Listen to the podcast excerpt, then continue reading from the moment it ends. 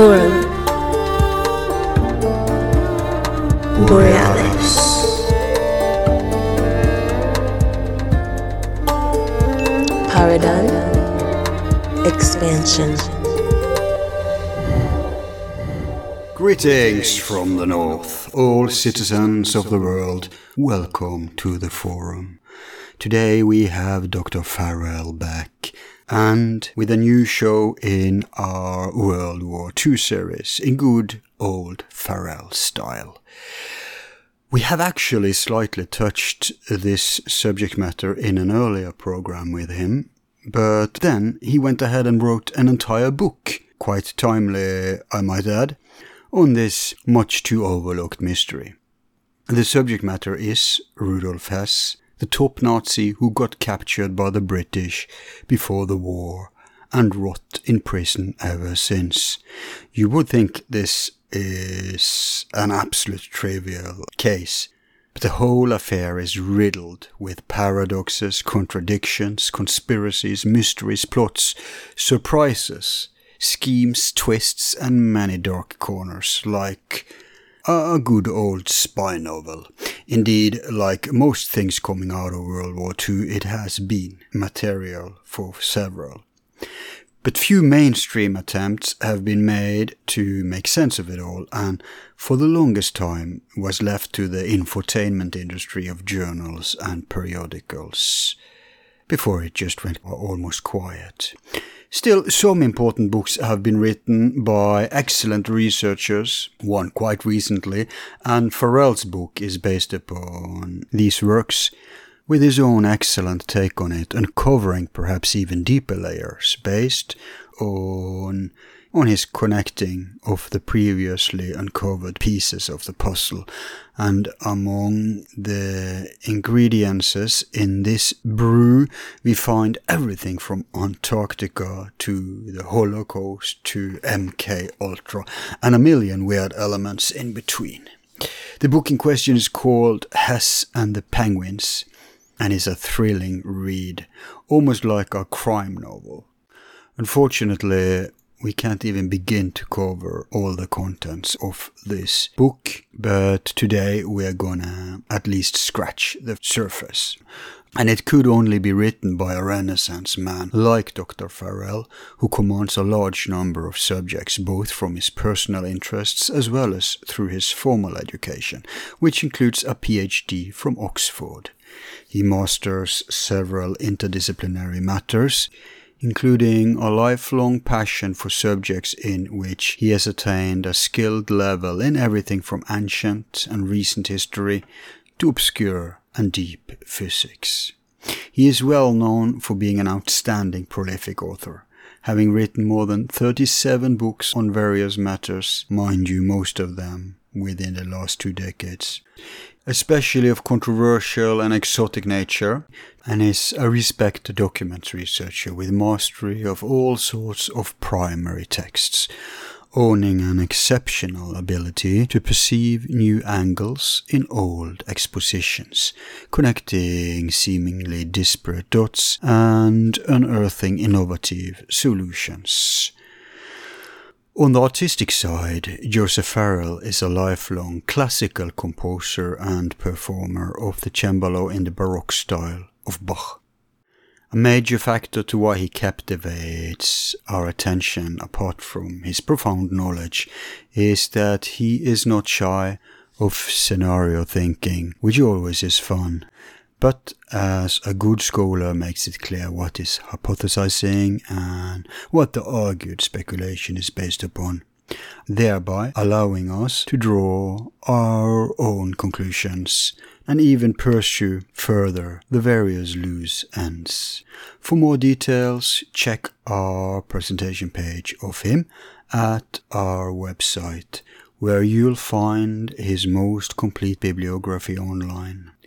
You can also visit his own site, an online academy of sorts called Giza Death Star, after some of his early books on the antediluvian topic. Perhaps more than anything, Joseph is known, for cutting edge research into the strange and lesser known aspects of the Nazis, which is exactly what our focus on the Hess mess is. And this therefore makes tonight's show our Forum Borealis classic.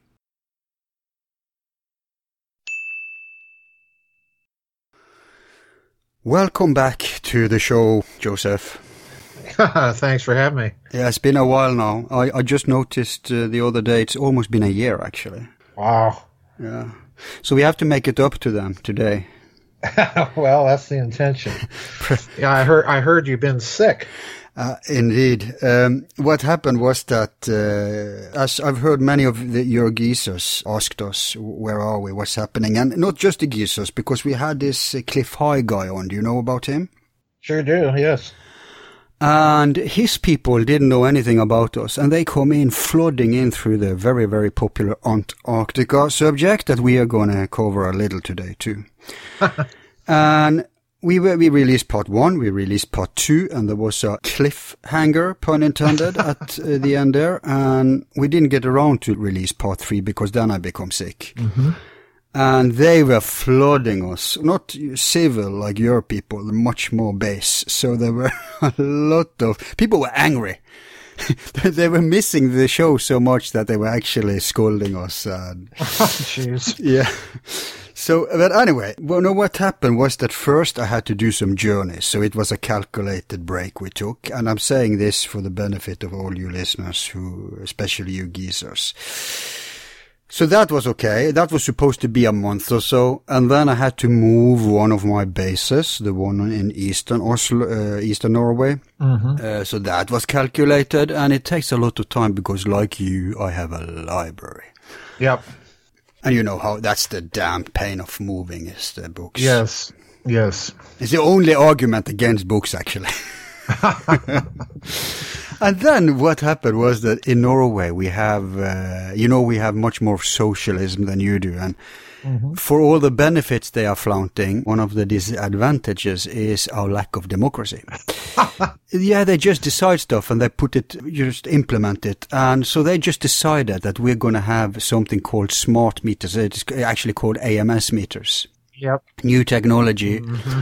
And I'm, I'm going to have shows about it. There's a growing protest movement here in Yep. Norway and there's a lot of research. Here too. Yeah, and what happened was that I was uh, oblivious uh, about it. I noticed my cat uh, started to lose hair and sleeping all the time. And every time I was here, I started to get headaches. And I'm usually in top shape. I'm doing yoga and everything, man. And I was getting headaches, and then I was getting um, uh, what you call, uh, you know, when you get something in your face, red marks and stuff. What's it called? Uh, Rash. rash. I got rash, and I st- I couldn't sleep anymore. It was horrible. My whole uh, life was ruined, and I noticed it was only when I was here.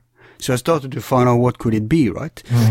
And I was especially motivated when when my heart stopped uh, beating. Oh my word. Yeah. So I got, uh, and I know why now because I've researched uh, the medical uh, explanations. It can make your heart uh, really fuck up your heart. And if you got pacemakers, forget about it.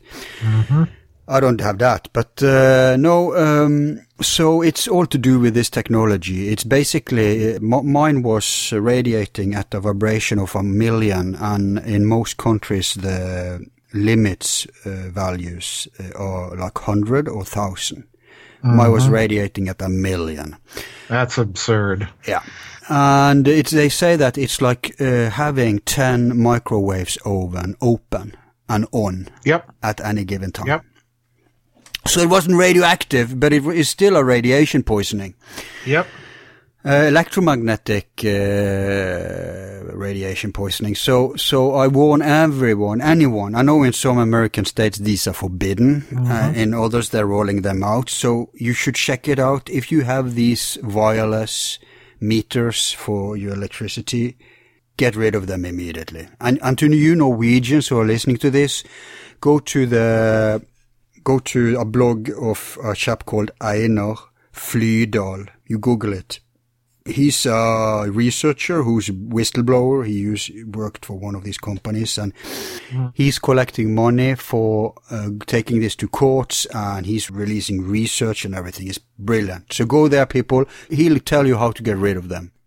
Because you have to do special loopholes in the law to get rid of them. And for everyone else, just Google it and, and make sure you're not. Uh, I, I, really consider moving to Switzerland. I can live anywhere, you know. So Switzerland, mm-hmm. they are forbidden these things, and Switzerland has democracy, you know, something resemblance mm-hmm. of democracy.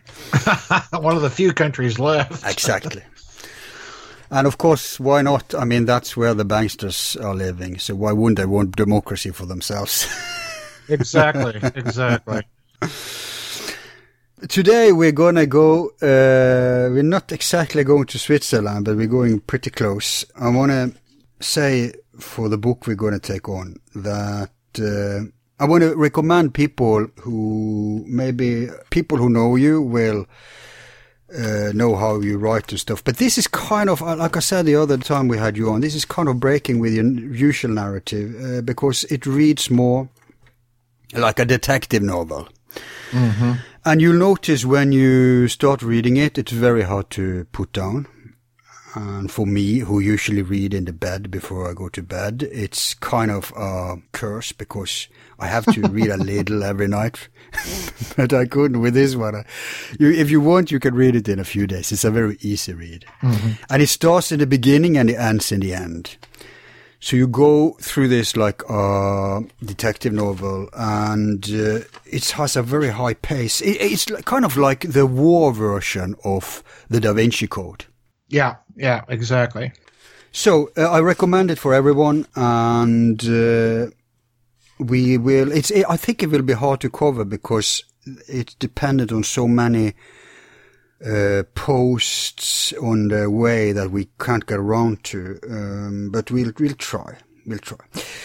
I want to start with pointing out that you are relying a lot on three books.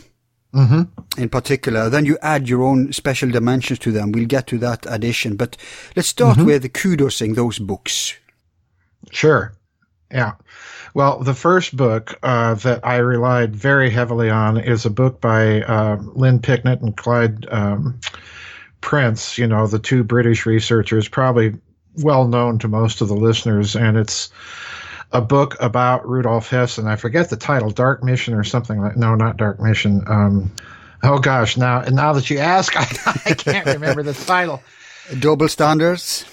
Yeah double standards. Thank you. Thank you. Um, it's it's a massive book. Uh, it's it's in excess of 600 pages and they pour over every detail of of the hess case just with an absolute fine electron microscope. Um, if you get one book about the Hess case, that would be the book that I would recommend that you get because they've just done a phenomenal job of you know uncovering detail after detail and constructing what I view as a very plausible um, scenario, which in effect, I adopted that scenario for myself and, and fleshed out some other details, a couple of details that I think they kind of overlooked or, or weren't paying attention to. But you know, that's not a detraction from their book. It's it's a marvelous book. Um, Do you recommend it in addition to yours? Oh, absolutely. Oh, absolutely, absolutely. Background. Yeah. Um, okay. Mm. Yeah, absolutely. Um, the other books that I relied rather heavily on were was a book by um, Hess's nurse during his last few years in Spandau prison, he was a Tunisian by the name of Abdullah Melaouhi. And he wrote, he was actually the fellow that, that began questioning the whole uh, so called suicide scenario. That, From the outset. From oh yes, absolutely from the outset. Uh, he had known has been his nurse for a good five to six years prior to, to Hess's death. And that's an important book to read because you're getting his firsthand impressions of what it was like to go to Spandau and, and discover Hess and, and the mysterious, weird things that were going on around his death at the time. Uh, the other two books I want to mention that I also rely heavily on are two books by Hess's son, Wolf Rudiger, hmm. uh, who had published, um, I think it was actually three books, but I only used two. I wasn't unable to track down the third in time. But he wrote a couple of books uh, about, and he he just makes minces no words. Uh, he says, you know, that his father was murdered, and he's wondering who did it and why, and so on and so forth. So those were those were the two books by Hess's son. Uh, the Hess family. Since then, as far as I know, his children have not written anything about the case. I'm assuming that you know they're just kind of sick of it all and they want to move on with their lives, and you can't blame. Or, or they may have been, uh, should we say, convinced yeah, convinced not to talk anymore, right? Mm. Uh, and then the third, uh, the third major book that I look at very carefully is a book by a uh, British physician by by the name of Hugh Thompson, mm. and that was a major book that appeared in the late seventies. Uh, who murdered, or pardon me, late eighties? Who murdered Rudolf Hess? Uh, and that was one of the first books to present the theory of, of a double. So it's those books that I'm principally focused on. I bring in some other sources in the course of the book, and um, but those those are the major ones. Hmm. It is interesting, and it's an observation. I think you make too, or you make a similar observation that for some weird reason, uh, the Hess story has just gone silent. And. I have to say, of all the conspiracy theories in the real sense of the word, you know, not mm-hmm. the derogatory sense. Mm-hmm. But of all those, this should have been the most popular for several reasons. One, it's pretty down to earth. Mm-hmm. We we don't have to invoke UFOs, although we'll actually probably manage to do that in part three. but you don't have to invoke, you know, UFOs and all sorts of weird stuff to flaunt this story. I remember it even for the most uh, in the most trivial literature in, in man's magazines in Norway and all sorts of stuff. They used to entertain this. And so it's, it's pretty, basic and everybody can get it. That's one. So it makes it a perfect conspiracy theory. Much like I would say JFK. You don't have to mm-hmm. invoke paranormal or metaphysical aspects there either. Mm-hmm. Second, it has a lot going for it. In fact, yeah. again, it's it's pretty comparable to JFK. You don't have to do much digging or unearthing before even the most mainstream conventional person will start to realize something's going on here. Right. So but unlike JFK, this thing got a lot of popularity. First, in the beginning, of course, when that happened, you know, my father's generation. Mm-hmm. Sometimes it came in the European, at least, newspapers occasionally about us, you know, how long is he supposed to be there, Spandable the money, Berlin, all that stuff. But after the Cold War in particular, and after they got rid of Hess, and I think it's interesting those two things are conflating. Yep, absolutely. Yeah, absolutely. Right? So, that's over and bam, it goes mm. silent. Yep, Don't you make a note about this in your book?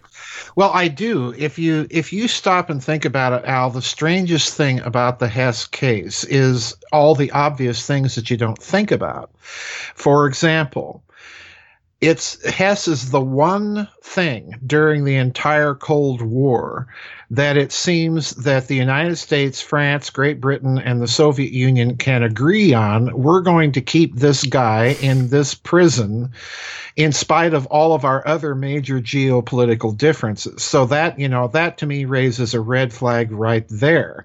Then you get then you get the the problem of digging into all the strange things that surrounded him while he was in Spandau. For example, Stalin had at one point, and I cover this in the book The Third Way as well, Stalin had actually offered to West Germany under the, uh, during the chancellorship of, of uh, Konrad Adenauer, uh, had offered to allow Germany to reunite the eastern and western zones if Germany would would remain neutral.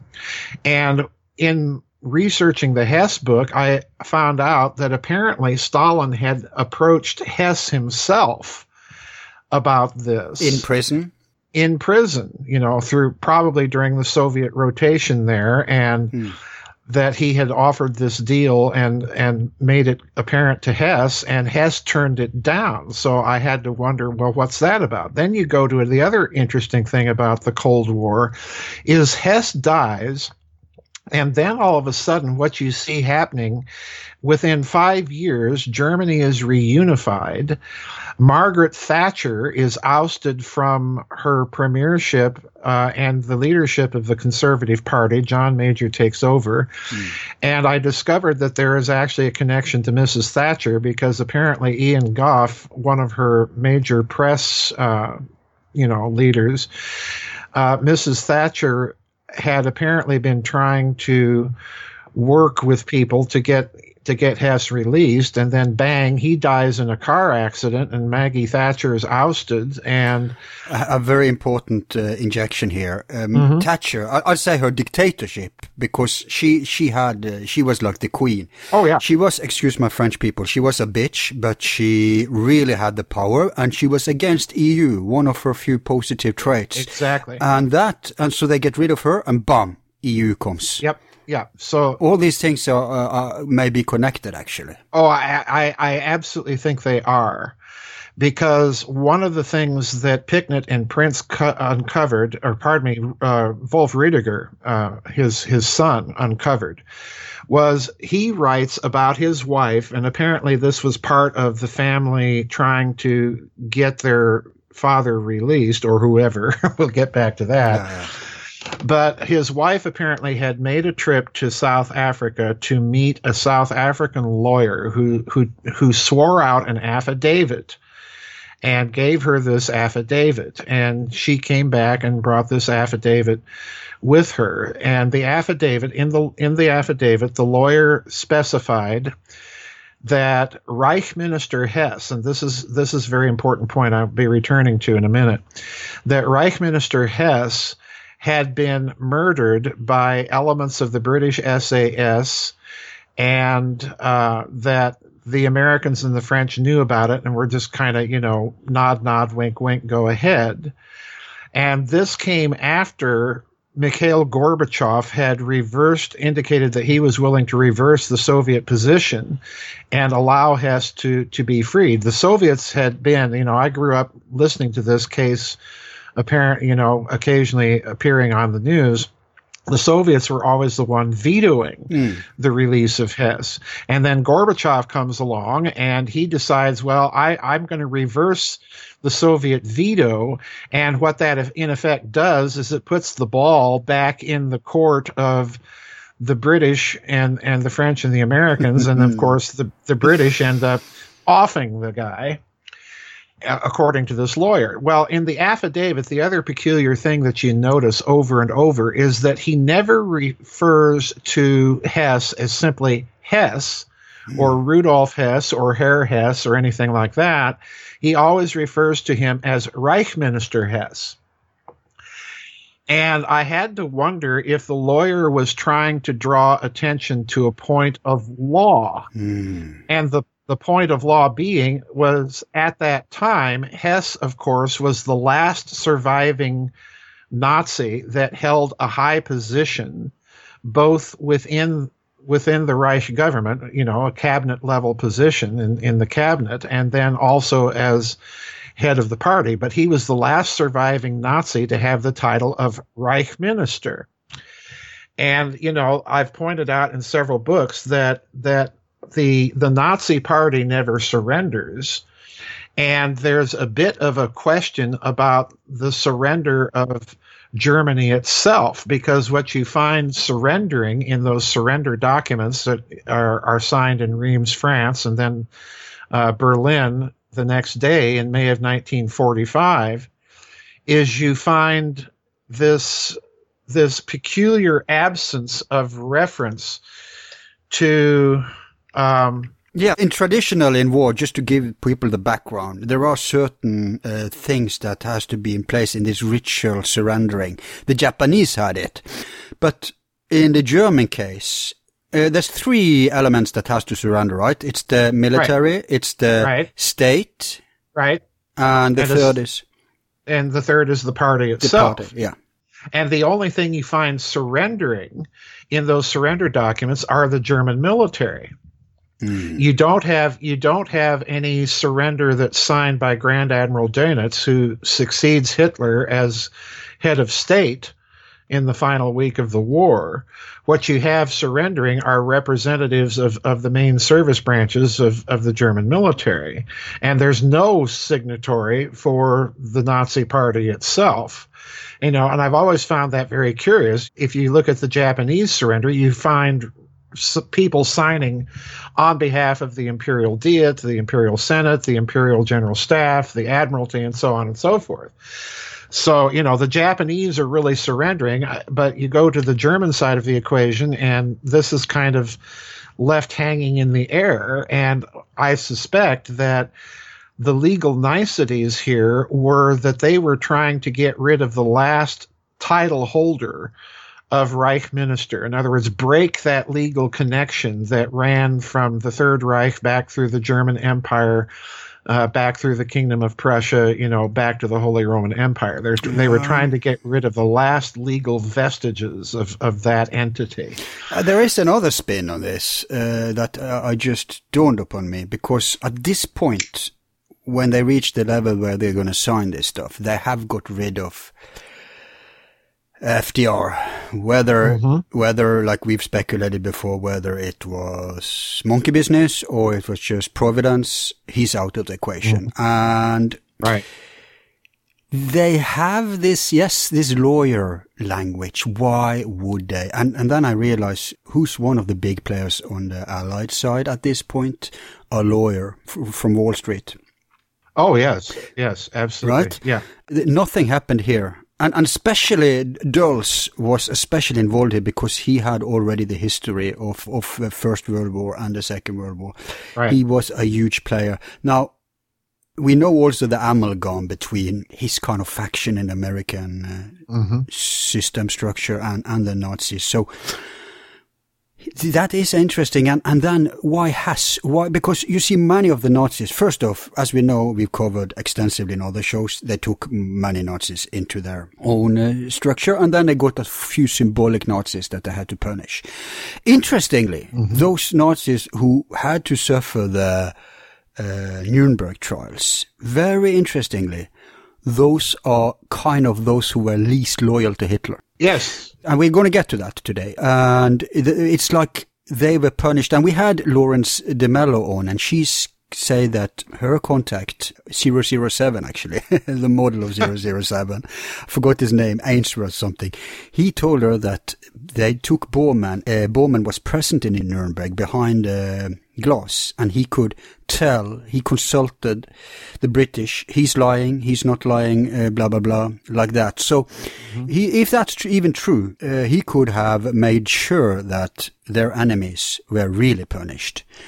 He could get back to them, so, uh, mm-hmm. uh, sort mm-hmm. of. But nonetheless, at least this is sh- for certain, and that is that of all these people, they let many go early. It's mm-hmm. like after they hanged a few people, the, those who got in prison, they were all very mildly treated. It's like, ah, the war is a nuisance. Let's, let's just mm-hmm. make them go through the required uh, minimum and then let's just release them all. Except one person, and that person is Hess. That's Hess. And the irony is that he's probably the nicest Nazi of all. so what's up with that? That's always bothered me. This is the one Nazi you can have sympathy for. Yeah, this this bothers me too. If you look at the seven people in Spandau originally that were with him, you had the two Grand Admirals, Erich Raeder and, and Karl Dönitz, who of course succeeded Hitler as actual head of state and they're released early. Then you had Albert Speer, the the Reichsrüstungsminister, and and you know they released him early. Uh, you had Baldur von Schirach, one of the leaders of the Hitler Youth. They released him early. And then you had two other individuals I find very curious. You had Walter Funk, the, the economics and minister and, and president of the Reichsbank after Hjalmar Schacht. They released him earlier. Now it was Walter Funk, you'll recall, from the Third Way, who had that Reichsbank IG Farben study sponsored. His name appears as one of the contributors to this collection of papers that was done in Germany in 1932 on how to construct a, a, European federation via a regulatory bureaucracy. And if you go through that thing, it's almost point by point. What you see is the structure of the European Union today. Well, they release him early. And then one of the most odd people at Spandau was Konstantin von Neurath, who had been in World War One one of the signatories on the German side for a German version of a Balfour Declaration to establish huh. Jewish homeland. O- old friend of those, huh? Yeah, yeah, and he he was released early. So you have all of these people that are in Spandau with Hess that are released early on humanitarian grounds, and yet they keep this guy locked up in Spandau for the rest of his days. Who wasn't even present for World War II. yeah, he wasn't present for most of it. And you know why what's going on here what's the big secret that they're trying to keep so you know yeah. the the the Hess case, you know, just I, I, pointed this out in the book. If you look at the leaders of World War II, you've got biographies on everybody from Admiral Yamamoto to to Marshal Rokossovsky to you know, you've got biographies of everybody in World War II except Rudolf Hess. exactly. That was my next uh, point of going because I want us today. If, if people think we've even touched the mystery yet, we haven't. This is just like no. the preface to the mystery or the appetizer, the warm up gig. We're going to get to the mysteries, people. Uh, this is nothing, but it's kind of contextual. And Joseph now touched on a very essential thing. They have even buried him in history. Yeah. There's very little decent study. And so we're going to have a three parter today. And um, the first part, I was thinking, let's mend that fact. Let's try to give some sort of biography sure. and, and background info on who Hess was mm-hmm. and his role uh, leading up to the first, I say, wowser, which has to do with the potential, I'll just say it because you've already spilled the beans in all the interviews, a potential mutual coup attempt actually. But, but Let's right. not go there yet. But all this will be part one. So let's start with Hess. Who the heck is Hess? Okay. Rudolf Hess was known, Al, during during the period that the Nazis were in power, prior to his flight to Great Britain in, in May of 1941. Rudolf Hess was known and even celebrated in, in propaganda as the conscience of the Nazi Party. Mm. He was he was born into an upper middle class German merchant family in Alexandria, Egypt, in the late 19th century. And of course, he was raised in the German quarter in Alexandria. During the summers, the family would summer in, back in Germany. So the first thing about Hess is he's growing up in a milieu where he's exposed and I think acquires a lot of his interest in esoteric and occult subjects in Alexandria. And that stays with him the rest of his life. And of course, in Alexandria, he learns to speak Arabic rather fluently. So the other thing we need to know about Hess is that by the time he flies to Great Britain, he's the cosmopolitan Nazi. Yeah, he, he has know. to he has to by that very fact also be intimately uh, familiar with real Jews, not just the uh, Ashkenazi of Europe. But, right. Uh, right. Because back then, at that point, Jews, Muslims, Christians were all living uh, side by side under the Ottomans and, and the Englishmen, I guess, at his right. at the point where he. So he has to know more than the general, let's say, peasant countryside Nazi who, right. you know, right. Right. He he is a connected individual. You know, by the time World War One ends, he's learned to speak French fluently. He's learned to speak English fluently. So, in other words, this man is also multilingual. Which is very, very rare among the upper Nazi hierarchy. In fact, he's the only one that you can really point to that has that kind of international, cosmopolitan, upper middle class background. So he comes in, in, the top. Yeah, yeah, yeah. But when was he born, by the way? Uh, I think it was 1894. Don't don't cite me on that. It was 94. Okay, you know. late 18th. Yeah. But that's very telling too, because then he grew up in a time period where they already had launched a lot of speculation and hypotheses uh, about uh, pyramids. Oh yes, absolutely. Uh, occultism, esotericism, the, the, the floodgates of that was open at this right. point. This was after Blavatsky and Theosophy started right. that trend in, in that romantic period. So he had to be exposed to a lot of this stuff. Right, and and the other thing that we need to know about Hess is is that he was uh, sent by his father to Switzerland to study in uh, some sort of École Supérieure de Commerce or something like this in, in Switzerland. And of course, you know, again, here he's exposed to a variety of of people, a multilingual background. He's he's dealing with French and Swiss and anybody else carrying on international trade in Europe. So he's a very sophisticated sort of person. And then we need to talk about World War One and and the aftermath, because this is where it really gets interesting. Hess joined the uh, infantry, the Bavarian infantry, and served in World War One uh, with some distinction. Uh, he was wounded at the Battle of Verdun uh, and then transferred from there to the Eastern Front and wounded again, a rather severe wound in Romania on the Romanian front in 1917. And uh, that wound is going to play a big role later uh, when we start talking about all the ins and outs of this case because he was shot by a Mannlicher Carcano, incidentally, a rifle that the Romanian army used. And the bullet supposedly hit him in the upper left chest and then went down all the way through his his body, grazed the top of his lung and and heart, and then wow. exited the rear. So he was convalescing for several months. He was not able to return to uh, infantry duty, so he became a pilot toward the very end of World War One. I. I even put a picture of Hess standing in front of an old Fokker triplane. So, so that means he's actually brave because he could have. Yes. At that point, he could have retired. Right.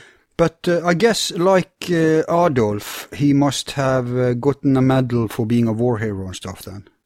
I do believe that he had the the Iron Cross, Second Class, which was you know kind of the equivalent to the American Purple Heart. It was a wound uh, a war wound medal type of thing. And then the Iron Cross First Class was given for bravery and so on. And then you had the, the Blue Max, the Pour le Mérite, which was the highest uh, military decoration for the German Empire, which I don't think he ever he ever won that. But yeah, you're right. He he could have easily have retired and become a reservist training officer or something like that. But he went back into uh, active military service by trying to join a, a, fighter squadron. The war ended before he mm. saw any active combat duty in that capacity. But after the war, this is where it becomes quite interesting because he then enters the University of Munich and matriculates in the geography department, which at that time was headed by Professor Dr. General Karl Haushofer. Okay, and, okay, okay. Here we need to take a pause again, and you have to fill people in on who he is because he's a big well, I will name, not just in this story, but in general in all yeah. things Nazi occultism.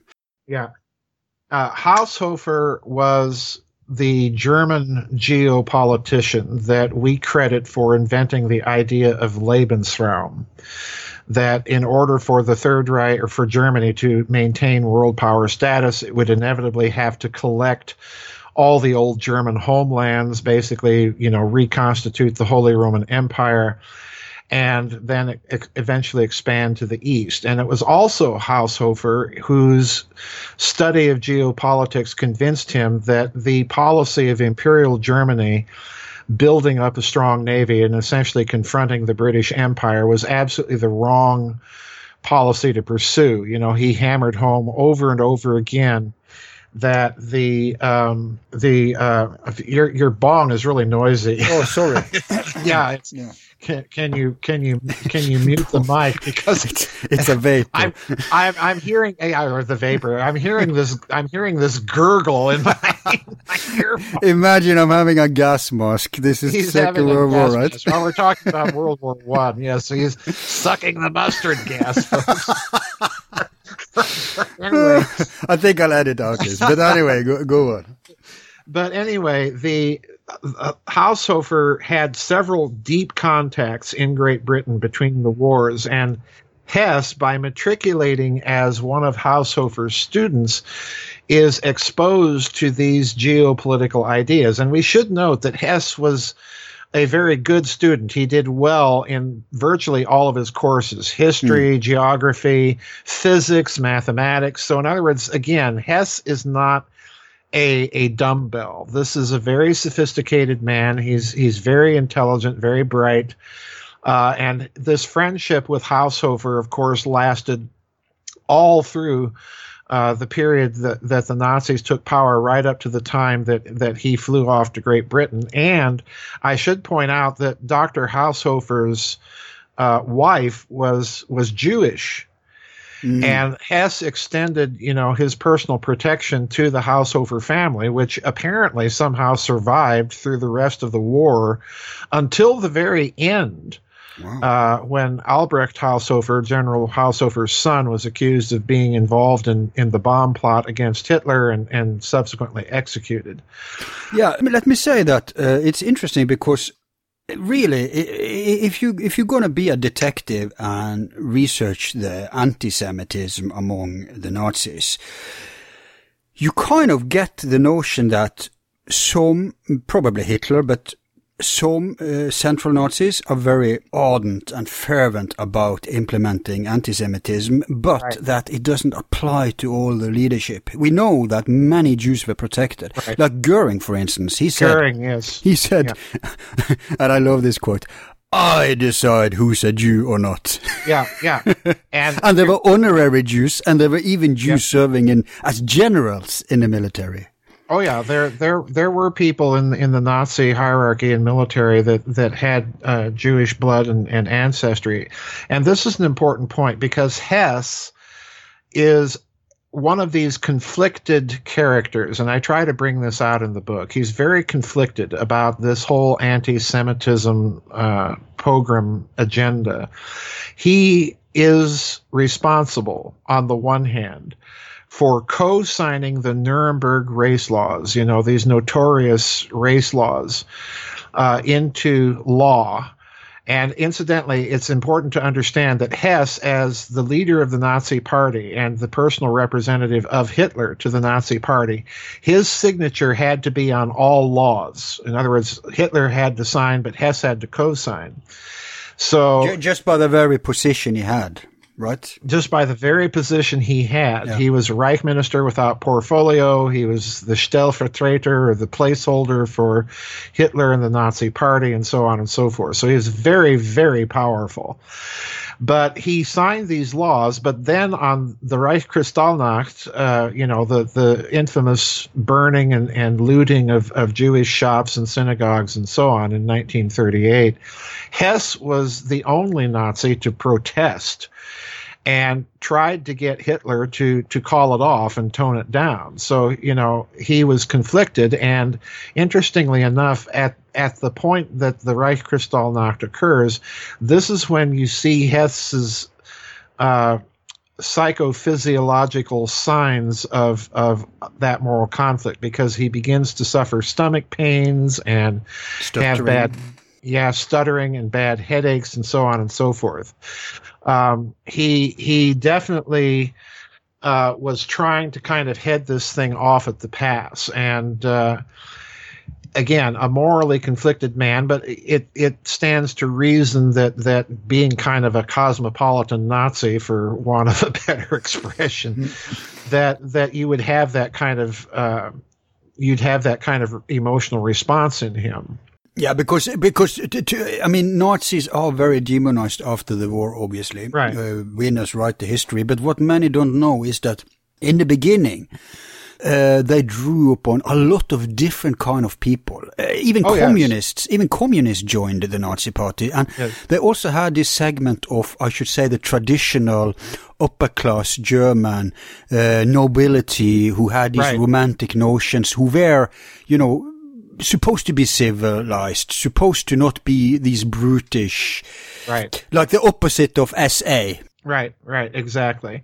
And again, since you mentioned the SA, it was Hess again that was, along with Goering, one of the drivers to get Hitler to move against the SA and get rid of some of the leadership. And in fact, again, after Hess initiates this uh, this purge, you find him again trying to intercede to get some of the names on Hitler's death list taken off. Right. So on the one hand, he's driving the event, and on the other hand, he is trying to mitigate it.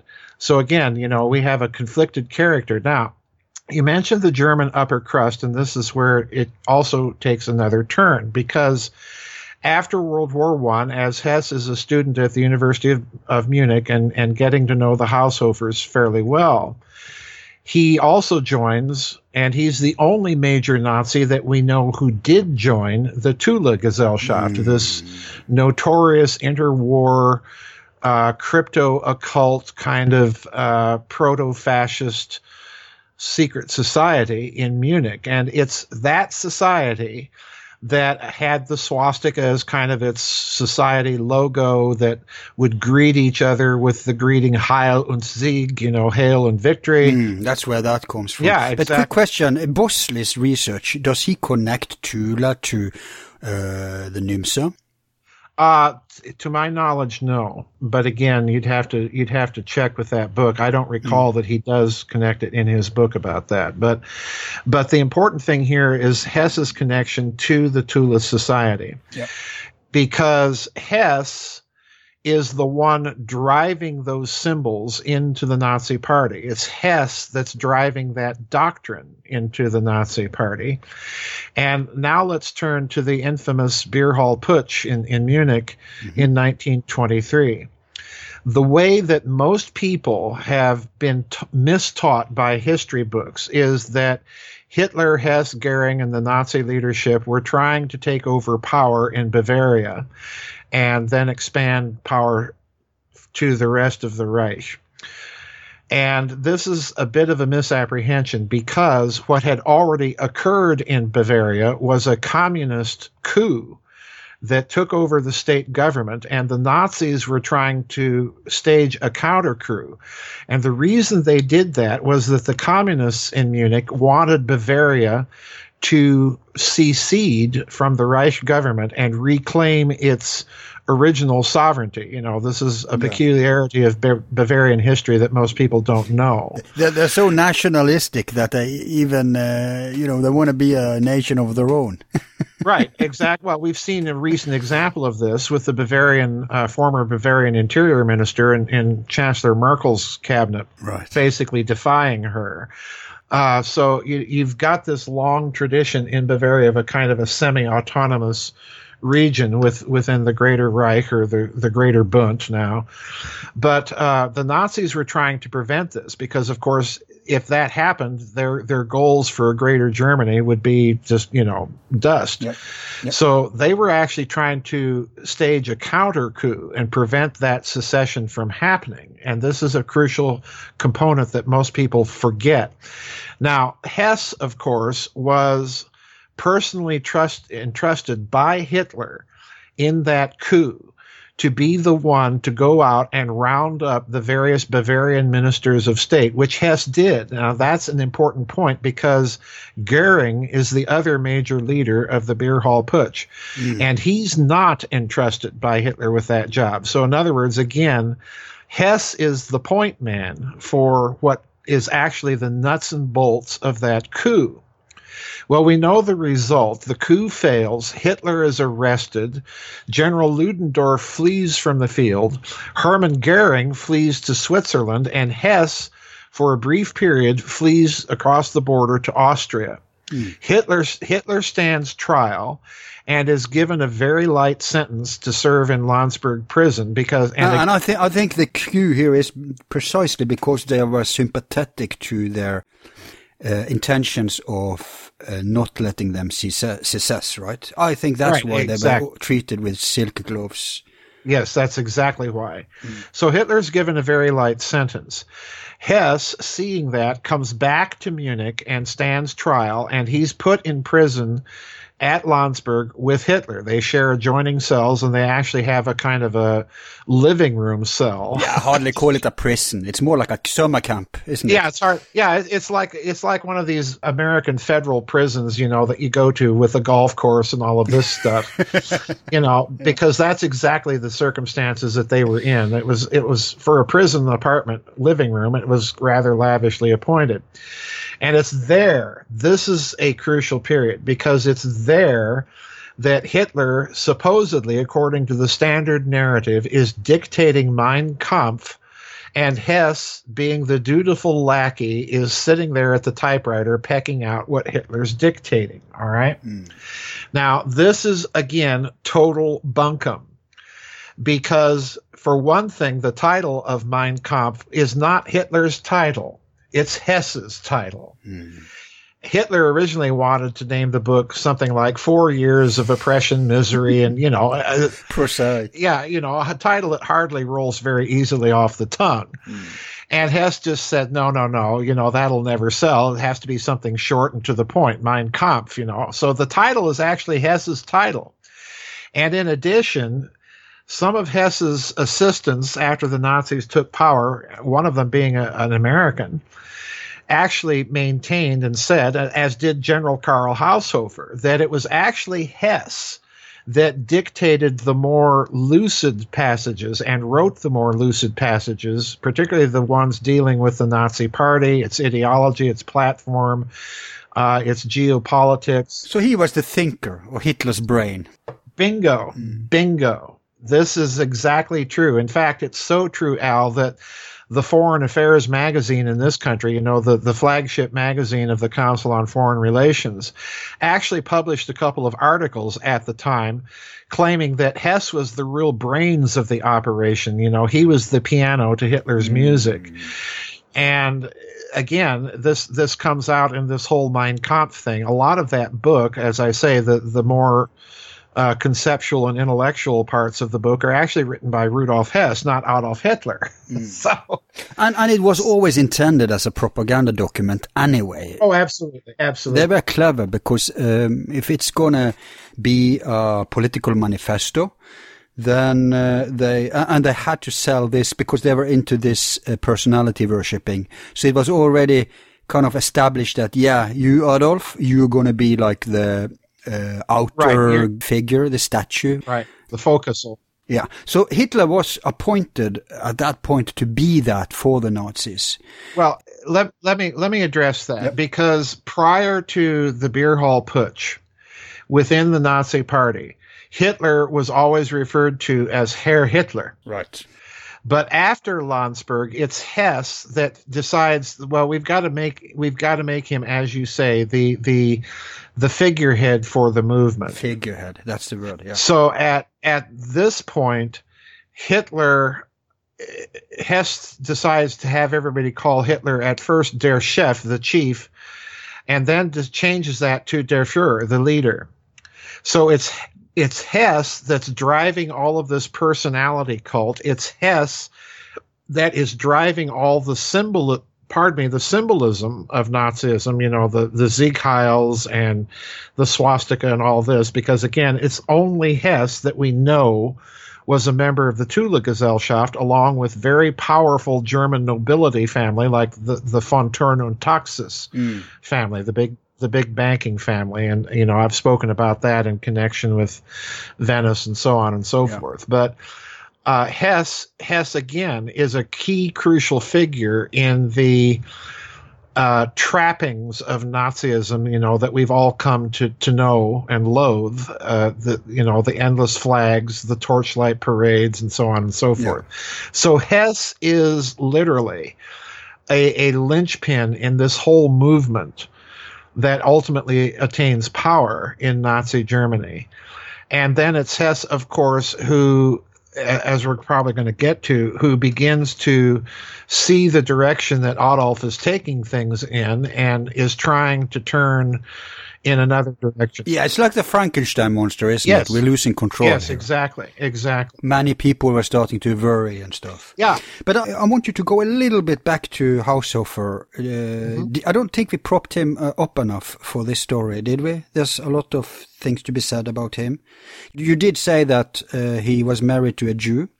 Yes. And his son, uh, Albrecht. By the way, did Haushofer and his family survive the war? Haushofer, as I said, Albrecht Haushofer was implicated in the bomb plot against Yeah, Hitler. so he was he, he was executed right toward the end of the war. Uh, his other brother, Albert, survived. General Haushofer and his wife both survived the war. And in fact, it was General Haushofer who, along with Hermann Goering, was brought in by the British and American physicians in front of of Hess, and we're now putting Hess in quotation marks, folks, so that Hess they would ask him if he recognized Goering and, and General Haushofer, and his response at Nuremberg prior to the tribunals when he was presented with these individuals was no, he didn't remember them at all, which Okay. you know We'll, begins. I think we'll get back to. we'll get back to that. We'll Yeah. get back to that. There's one more point here we have to cover uh, before we can move to, to that part. Uh, but I want to say, even before that again, that it's interesting that Haushofer son was involved in the um, Valkyria, was that operation? Yeah, Uh, yeah. So because, I mean, father and son, uh, even if they would have ideological differences, they would certainly have blood sympathy. So, Right. that means that you can suspect Haushofer to also be, even if he wasn't actively participating in that, he must have belonged to that growing faction of worried Germans who didn't agree with the way it took uh, at that point. Uh, Because, I mean, there was a lot of influential military and Nazis who they didn't, I mean, it was a totalitarian regime, so you couldn't come out with it, but they were whispering in the corners. Oh, So- yes, absolutely. Yeah, but that, that's a, not a leap at all. But the interesting thing is, if Hess and Karl were close, because you, in your book, Oh, yes, absolutely. They were. uh, he's kind of like the mentor of Hess. So, he's not only the mentor, but he's godfather to Hess's son, Wolf Rudiger, right. along with Adolf Right. Hitler. So, you know, Right. uh, So, so, so that kind of indicates that a tie all the way to Hess. oh, yes, absolutely. Absolutely. To the right, Yeah. So uh, I mean, there's so many uh, signs here Yeah. that makes this thing very, very interesting. But one more thing we have to cover before we can move on from Hess's background, and that's Bormann. Yes. Bormann, uh, you know, Hess is, if nothing else, Hess is a talent spotter. And it's Bormann that Hess taps to be his personal secretary in the Nazi party.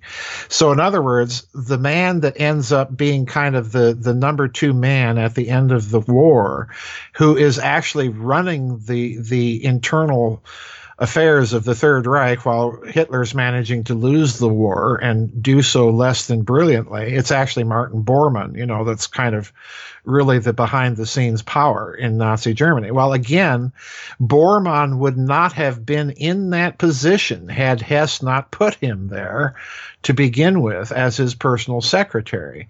And one of the interesting things that Hess did when he did this was he put Bormann in charge of the Nazi party finances. You know, that was his that was his brief. Brilliant move. It was a totally brilliant move. And again, you know, this would not have happened other than Hess recognizing Bormann's uh, Cheney-esque talent, so to speak, and, and putting him there. So again, Hess is crucial here. He even plays a role at Dunkirk. You know, Hitler issues the Haltbefehl, the, the, the halt order for the, the Wehrmacht, not to annihilate the British and, and trapped French forces on the beaches there. Hess was pressing Hitler to do that, do precisely that. Just go ahead, wipe, wipe them out. Ah. It's presented as if Hitler had his big heart for his Right. Aryan brothers. No, I totally agree. I think that was Hesse's concern because Hesse, and we're going to get to this, but Well, wanted. no, you're, you're misunderstanding me, Al. Yeah? He- it was Hitler that issued the halt order. Hess wanted the Wehrmacht to finish the British off.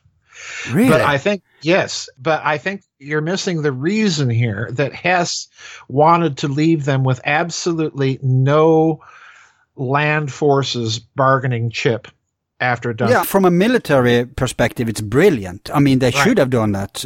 So, but I was thinking if someone wanted to keep the British military intact because they could cooperate with them in the future, like we're going to get to, then uh, they would shoot themselves in the foot by finishing off the Brits if they were going to take on the Soviets, right?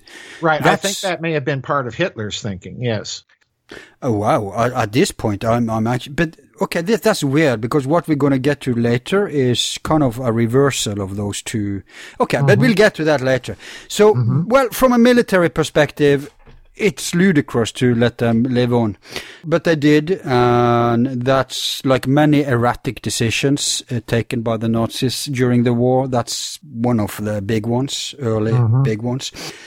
So Bormann studied from the master. Bormann was a very quick learner. He, un, unlike us, he was not the cosmopolitan. He was like, uh, I mean, they call him die Schweine. He was like a little pig Yeah. in many respects. Yeah. But he was, uh, and, and, and pigs, I hear, have good memory and are more more intelligent than we give them credit for.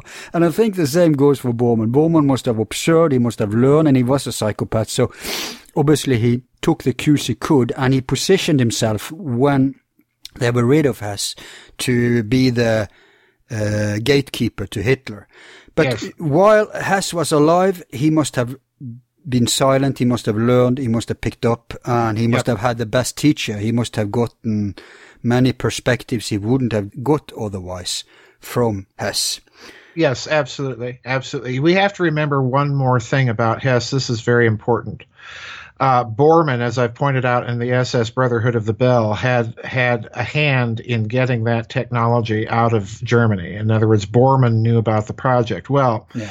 if you go back and look at Hess prior to his flight to Great Britain, he was also the Reich Kommissar for all techni- technological matters in Nazi Germany. In other words, if there were any black projects going on, like A bombs and bells and so on and so forth in Nazi Germany, Hess knew about it. Right. And that's why Bormann knew about it too. And that's why Bormann knew about it. Right, exactly. Because otherwise it would be weird that he was informed. But yeah, hmm, Yeah. very interesting.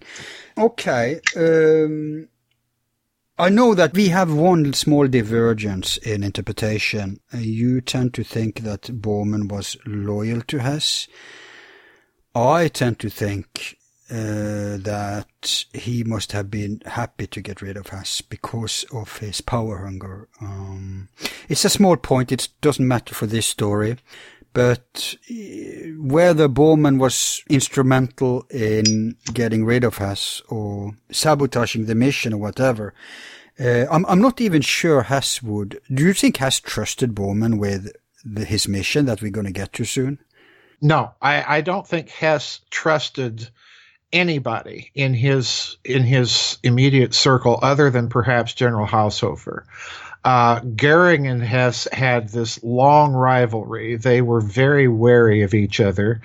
Uh, similarly, Hess and Himmler were very wary of each other. But Hess, again, Hess was in such a powerful position that they it was a it was a case of coerced loyalty. Let's put it that way. So, in other words, when I say Bormann was loyal, I don't think Bormann had a loyal bone in his body to anybody, but Not even Hitler?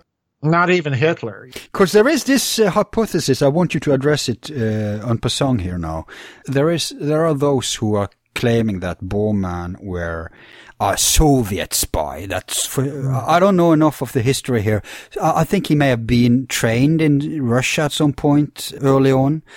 And from that, I think they're, you know, trying to make him, I, I doubt he was, but, but what do you think about that? Well, I've I've read those books that claim that Bormann was in fact the the missing component of the Red Orchestra that they were trying to find for so long. The problem I have always had with that is that the evidence for him being that is considerably less than the evidence that he survived the war and did so in, Mm. in South America somewhere. And he doesn't fit the profile of someone who he- would be Yeah. sympathetic to Soviet, right? Right, exactly. He he just doesn't. He's too much. Bormann is too much of a of a financial capitalist. I mean, this mm. guy knows how to make money. Let me tell you, and you know this doesn't fit the picture of of your traditional communist firebrand at the time. And you know he was also very used to the good life. And Yeah, he wasn't working class. Right. He was he was not that kind of individual. So nothing about the profile of Bormann really fits with the idea that he was a Soviet agent. But again, you know, you can't dismiss the hmm. idea completely out of hand. Could have been a double agent, maybe. Yeah, yeah, he may have been some sort of double or triple. You know, hmm. uh, again, we're dealing with Dick Cheney without the warmth and charm. you know, Bormann Bormann is in it for Bormann. So, hmm. you know. Okay, that's interesting. We're soon going to take the, our first break, but uh, I think we have time, 10 more minutes to move up in the timeline. Uh, what would be the next natural step to enter in this huge uh, opera? Well, I think the net, next natural step that we have to take is the the flight itself and and part of Hess's motivations for for undertaking it because he flies to Great Britain on Saturday, May 10th, 1941 in a Messerschmitt uh, 110. This is a fast twin engine fighter. Um, and you know we'll get into the second part of all the strange stuff about that Yeah. flight there's just so much but the motivation for it is very strange hitler of course has at that time that the flight is going on he's he's basically conquered the balkans and he's putting the final touches on his invasion plans for the soviet union operation barbarossa and you know hess and this is this is a key point here that that has to be mentioned before we get to this whole strange flight. Both Hess and Goering are privately very reserved and have very mixed feelings about an invasion of the Soviet Union.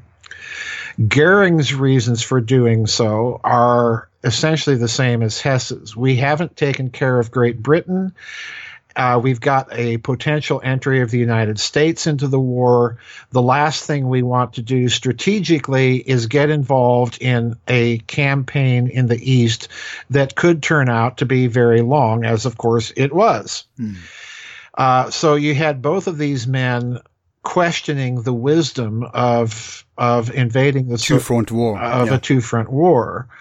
And the, the general staff, uh, General Halder and, and people like this, were assuring Hitler that yeah we can we can knock out the Soviet Union very quickly. We've just got you know we've got to land on them really hard and move really fast. And you know the campaign at the beginning very nearly did that until again Hitler messed it up. But I think they But- underestimated uh, Stalin's psychopathy because the burnt earth tactic. I mean, Stalin, Mm-hmm. for people who don't know, because we are educating people not just in interesting hypotheses that are diverging from mainstream, we are also educating them here in mainstream history. Because God knows the schools nowadays doesn't even do that. no, they don't at all. So just so you know, people, even if Stalin didn't have as much resources and technology as the Germans, what he did have was manpower and total mm-hmm. control.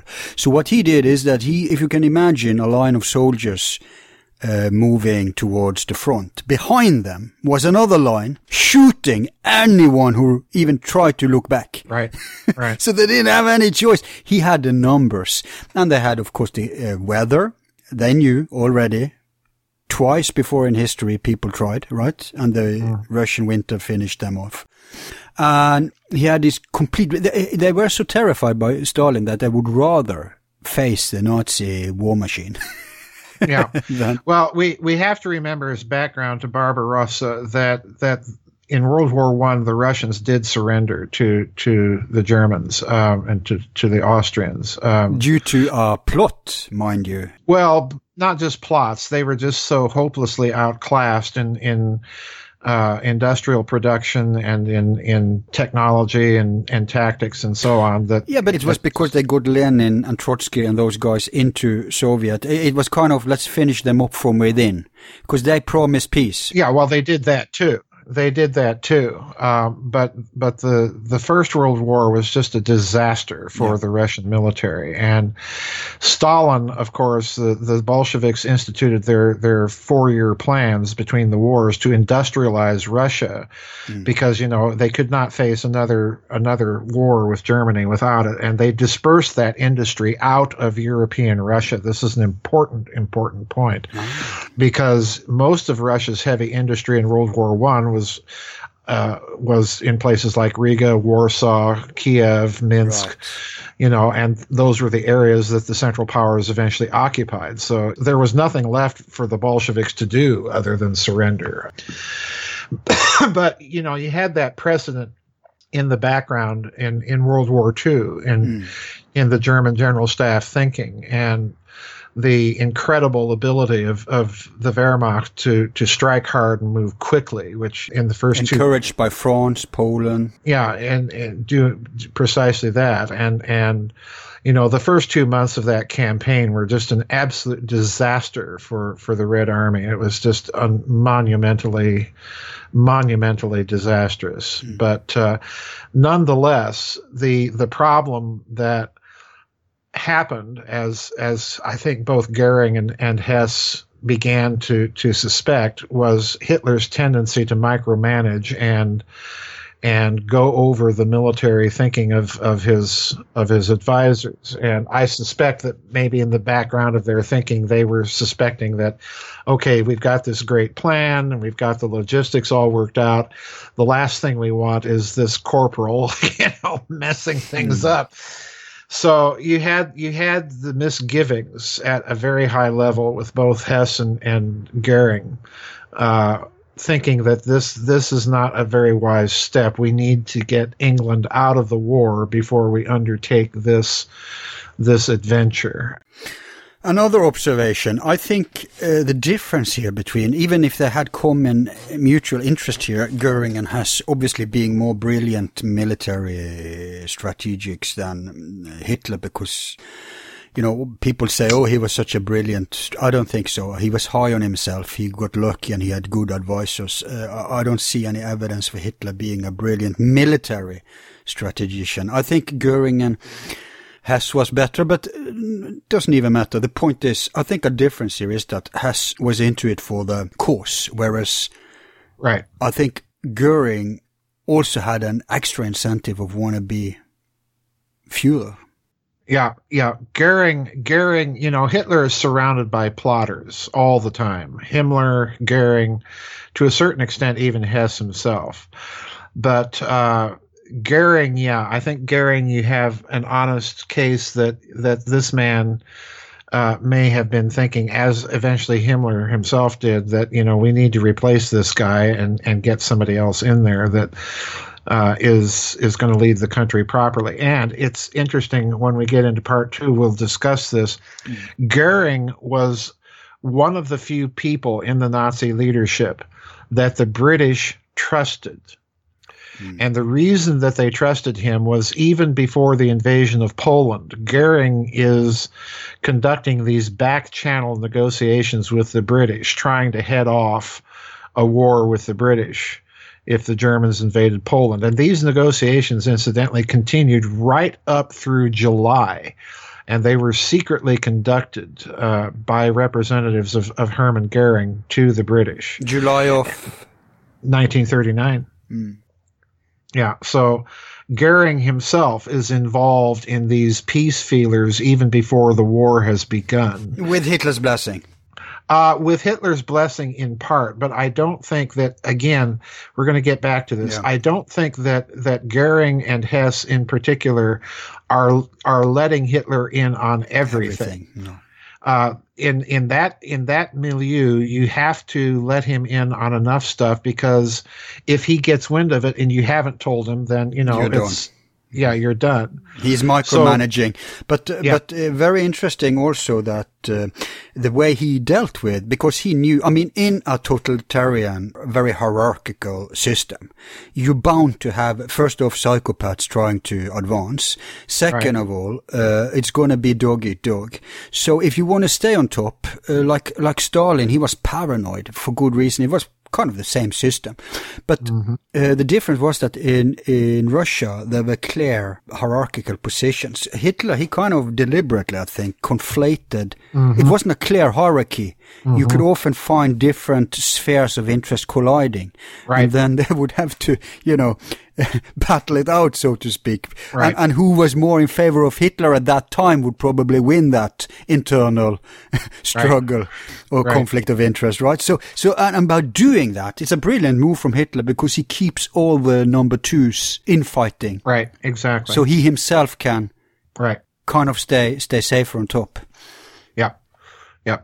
Yeah. This this is a key point because uh, by the time that Hess makes his flight, I am absolutely convinced that he and Goering have worked out a plan to to get the British out of the war and to replace Hitler.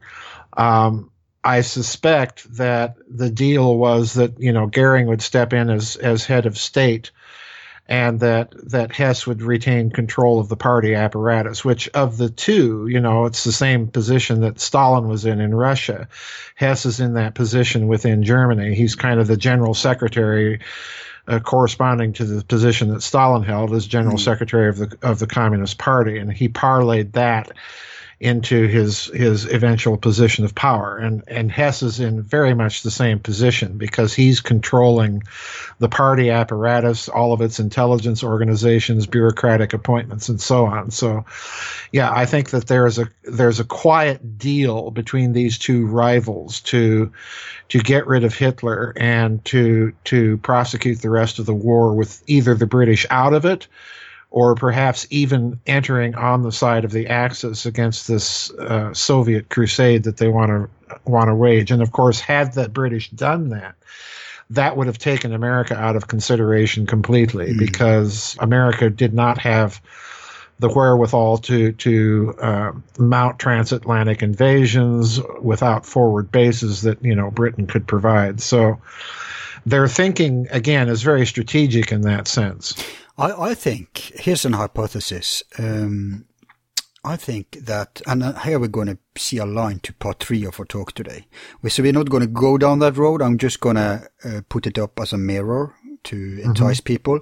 But I think Goering and Hess may have started that slow, careful process of I wouldn't say trust each other, but at least realizing that it would be in both their own interest to kind of cooperate, quote unquote, uh, and they may have a strong incentive to from this. And what I'm talking about is they, as you've pointed out before in other programs, they co-sponsored a certain mission Yes. to Antarctica. Yes, exactly. And if your scenario is right, if, if that's not just a trivial thing, they have both been in on something big, Yes, absolutely. which And- already gives them incentive to channels between them at least. Well, as we're as we're going to see in when we get to part three, there is very suggestive evidence. Although it's a very it's it's a detail that flies by so fast you can almost miss it. But there is a detail about the Hess period in Great Britain where I think Antarctica is definitely being referred to in code. Hmm. But yes, uh, Goering and Hess know something about about this Antarctic thing that has That never. makes them by default brothers in arms. Yeah, yeah, it, it does. Uh, as I said, there's nothing in Nazi Germany prior to Hess's flight that happens that he does not know about and know in detail. So, you know, Goering may end up being the official sponsor of that mission. But if there's anything uncovered, rest assured Hess is, is going to know about it. I thought you said that they were co-sponsoring that mission.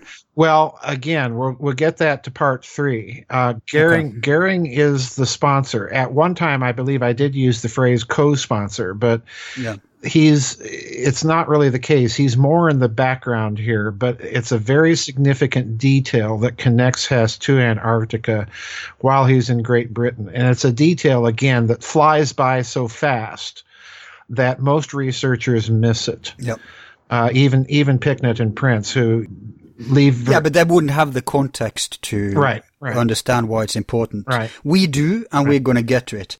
I think actually this is where we should take our first break. What do okay you think? yep that's good for me Okay, folks, we're going to get coffee and refreshments, and we'll soon be back. all right i'll be right back